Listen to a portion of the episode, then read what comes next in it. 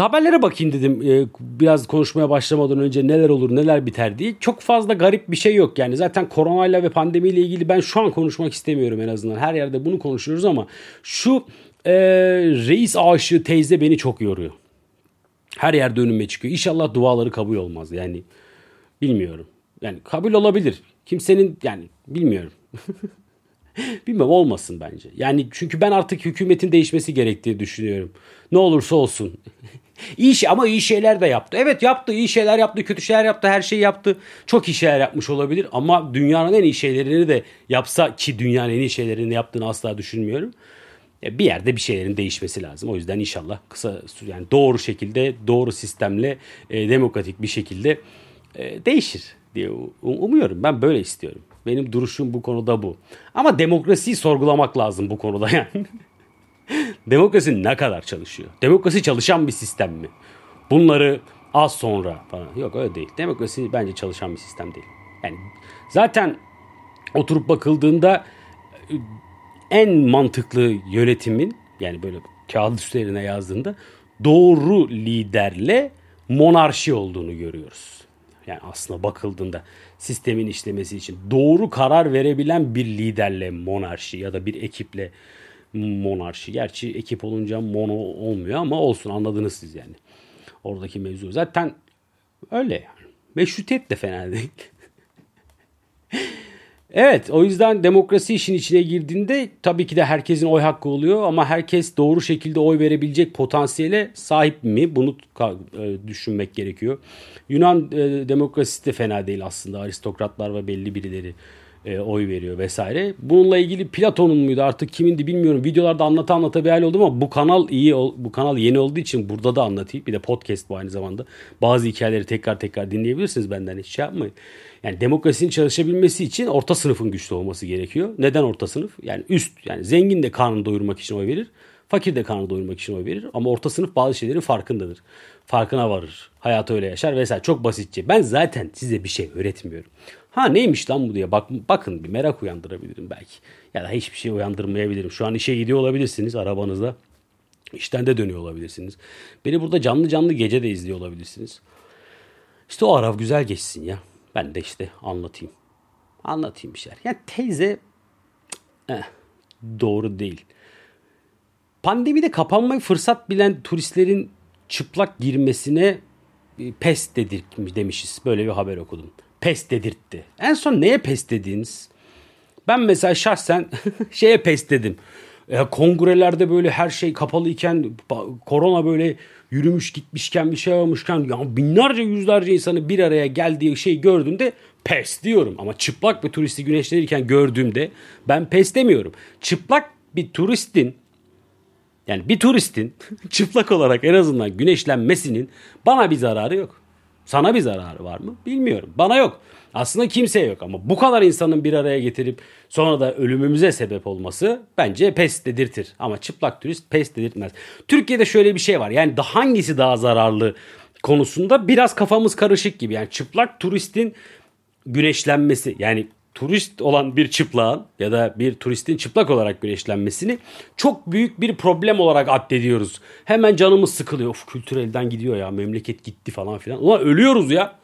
Ona verdiğimiz tepkiyi aslında daha reel şeylere verebilsek, bu kültür elden gidiyor paniğinden kurtulabilsek daha iyi olur. Kültür o kadar basit elden gitmez. Kültürde yaşayan bir şeydir diye ben düşünüyorum açıkçası. Şeyi izledim geçen gün. Sen hiç ateş böceği gördün mü? Sen hiç ateş böceği gördün mü? İzledim beğenmedim. Beğenmedim ama şöyle beğenmedim. Bilmiyorum beğenmedim. Ama olmamış demiyorum. Bence olmuş. Benim beğenmediğim şeyler şunlar. İnsanlar tabii beğenmiş, beğensinler de ben her zaman yerli yapımın yanındayım. Çok seviyorum. Hakan'dı, Protector'ı da savundum. İşte kağıttan e, hayatları da savunurum. Eski Türk filmlerini izlerim. Türk filmlerini izlemeyi severim ki bir film eleştirmeni değilim ama konu gelmişken zaten politik eleştirmen de değilim bu arada. Onu yapıyorum. Bunu da yapabilirim. Çünkü serkeş çağrışıyorum gördüğünüz gibi. yani filmi izledim. İlk önce bir kısmında bıraktım. Sonra bir daha izlemeye devam ettim. Hak verdim. Ee, olmamışı bilemem. Yerli yapımı destekliyorum. Bu yapılsın, sonrası da yapılsın. Bir başkası daha yapılsın, bir başkası daha yapılsın. Sürekli yapılsın. Yani biz yerli yapım mı bizim kalkıp Hollywood işleriyle kıyaslamamız çok yanlış. E, bir yandan da know-how diye bir muhabbet var bakıldığında nasıl yapıldığını bilmek çok basitçe. Yani Amerika'daki o kameraman, o prodüktör, o e, reji asistanı, o kablocu, o ışıkçı yani Hollywood'da Amerika'daki dediğim ya da işte İngiltere'deki artık ne bokumsa ki bu işin biliyorsunuz Hollywood her şeyi. Bu adam nasıl yapıldığını yani bu adam senede kaç filmde çalışıyor? Önemli olan bu. Türkiye'deki bir adam senede kaç filmde çalışıyor? Türkiye'de kaç film e, çekiliyor? Bunlar önemli. O yüzden yani daha bir durun. Bizi hemen onlarla kıyaslamayın. Bir şeyler yapmaya çalışıyoruz. İyisini de yapacağız. Hemen yani bir de bizde şey var yani yerli yapımı görünce hemen ya bok gibi olmuş çok kötü Türkler yapamıyor. Ya bir dur amına koyayım ya.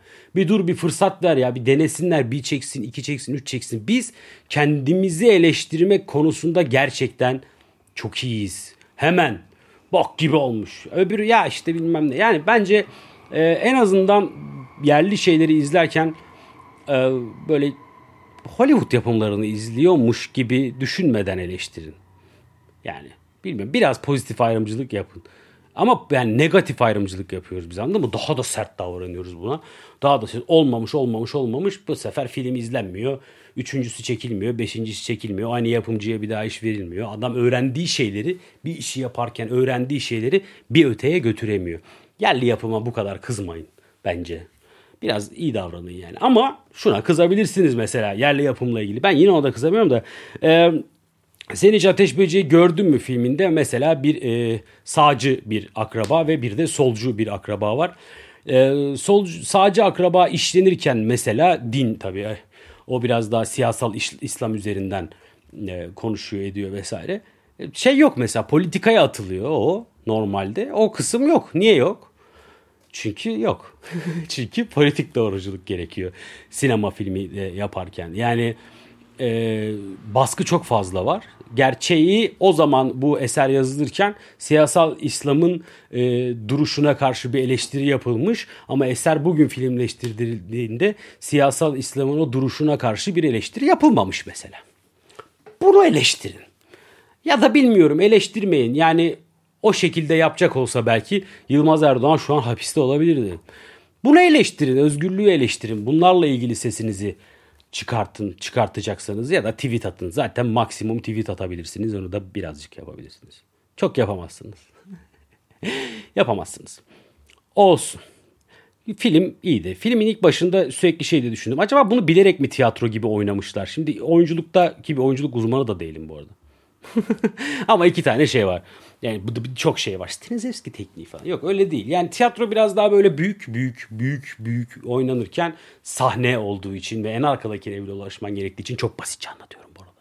Bunu tiyatrocuyla daha sonra konuşuruz. Ama kamerada biraz daha küçük oynamak gerekiyor. Büyük oynadığında ister istemez böyle kötü görünebiliyor. Biraz böyle tiyatral bir oyun var. Bunu e, ama tiyatral oyunu bir yandan da kamera açıları da öyle. Kamera hareketleri de öyle. Aynı sanki tiyatro setinin içerisinde hareket e, ediyormuşuzcasına düşünülüp çekilmiş ve oyuncular da aynı zamanda bunun için böyle oynadılar ise bence çok güzel bir düşünce. Ki bence böyle düşünmüş olabilirler diye düşünüyorum. Ama bir şey akmıyor filmde. Neyin akmadığını bilmiyorum. Sonuna kadar izleyebilirseniz eğer ha evet ya falan film diyoruz. Güzel ama yani. Ben öyle ben bayılmadım ama güzel. Kağıttan hayatları mesela daha çok sevdim. Yerli yapım olarak. Ama bu da güzel. Bu da güzel. İzleyin. Ama bir yandan da sürekli e, kadının adı neydi bilmiyorum. Başrol oyuncusu böyle o acayip yerlere göklere sığdıramamışlar. E, güzel yani hoş tabii ama ben Demet Akbağ'ı çok aradım ya. Onun için de çok zor tabii. Demet Ak tiyatro oyununu da izlemediyseniz izleyin. Gerçi YouTube'da vardı bulamadım. Ben zamanında onu YouTube'da izlemiştim. Tabii filmle beraber kaldırmışlar galiba. Bilmiyorum strateji olarak mı yaptılar ne olarak yaptılar. Demet Akbağ'ı aradım oyunculuk olarak. Aramadım değil. Bayılmadım ama mesela. Oha inanılmaz oyunculuk fuha falan. Yok bence öyle değil. Katılmıyorum ben. Ama olsun güzel. Destekliyorum. Serkeş Çağrışım'ın e, Donlu Sabah sohbetlerinin ilk bölümünde bu kadarız. Aa bu kadar değiliz. Bir de kitap önerim var. Ulan tam bir YouTuber'ım ya. Tam podcast, YouTube her şey var. Uh, by the way, how did I learn English?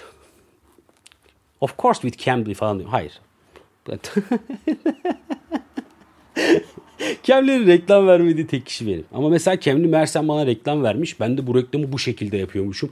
Ben böyle de taşşaklı bir dijital yayıncıymışım ve ürün yerleştirmeyi bu kadar iyi yapabiliyormuşum. Ha yapabilirim ama fırsat vermiyorlar. Olsun bence iyi bir uygulama gibi bu arada. Bilmiyorum çok pahalı sadece onu bilemiyorum.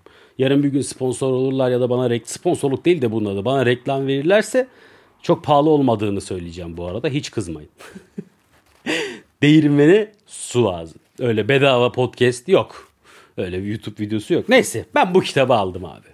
Bestseller, bestseller, bestseller. Bak bu güzel. Ben bu kitabı haftalardır okuyorum. Yemin ediyorum bir şey söyleyeceğim. Kitabın adı Kirke. Ben kitap eleştirmeni de değilim bu arada. Okudukça, elimde bir şeyler oldukça anlatırım. Madeline Miller isimli bir Madeline Miller. bir yazarımız bu. Güzel. Ben bunu aldım. Geçen gün Baturay'la konuş konuşuyoruz. Ya ben bu kitabı dedim niye okuyamadım dedim. Oğlum o dedi ödüllü feminist esermiş. O yüzden okuyamıyorsun. Olabilir dedi. Olabilir. Yani e, seksizmdeki devrim tam olarak tamamlanmadı. Bu başka bir konu. Yani ama tam olarak tamamlanma derken şimdi havada kalmasın. Ben bilgisayar oyunları ya da böyle filmleri izlerken e, erkekleri izlediğimde kendim bir erkek olduğum için yani kendimi de erkek hissettiğim için bu tarz konularda erkek olmak bir suç. Suçluysam da özür dilerim ama e, kendimi kadın karakterin yerine koyamıyorum. Ya bu çok normal bir şey bu arada. Oyunda da mesela bazı kadın karakter açıp onu oynar. Bazısı da erkek karakterler oynar. MMORPG'lerde falan. Ben kadın karakter açtığım zaman oynayamıyorum. Çünkü kendimi onun yerine koyamıyorum. Çünkü ben bir kadın değilim. Bu kötü bir şey değil. Kadın olmak da kötü bir şey değil. Ben ama değilim kadın. Yani ben erke- çok özür dilerim. Erkek olarak dünyaya gelmişim. Burada da tabii ki bir kadın başrolümüz var. Kirke. Ee, ya okuyorum okuyorum gitmiyor ama bir yer şimdi bir de kitaplarda şey var. İlk 100 sayfayı oku bir ondan sonra akıyor. Abi 100 sayfayı okuduktan sonra kitap 200 sayfa zaten. Yani her kitabı yarısından sonra mı saracak her kitap? Şey yok mu artık yani? Ben öyle bir kitap yazayım diyorum. İlk sayfadan alsın beni götürsün falan filan. Bilmiyorum. Bu zamana kadar birçok şey hakkında konuştum. Sadece bu videoda. E, aralarında en son konuşmam gereken şey kitap. o konuda fikiriz. Ama bunu okumaya çalışıyorum e, Kirke'yi. E, bitireceğim inat ettim. Bir hafta yani haftalarca 86 sayfa önce okuyabildim. Belki de o yüzden. Bu da odak problemi olan da bir insanım. Ona oturup okuyamıyorum. Zorluyorum. Okumak istiyorum. Yani içimdeki okuma aşkı, öğrenme aşkı çok büyük ama buna harcadığım zaman çok az. Abone olun. Bu arada belki siz de okursunuz. Yorumlarınızı alta bekliyorum.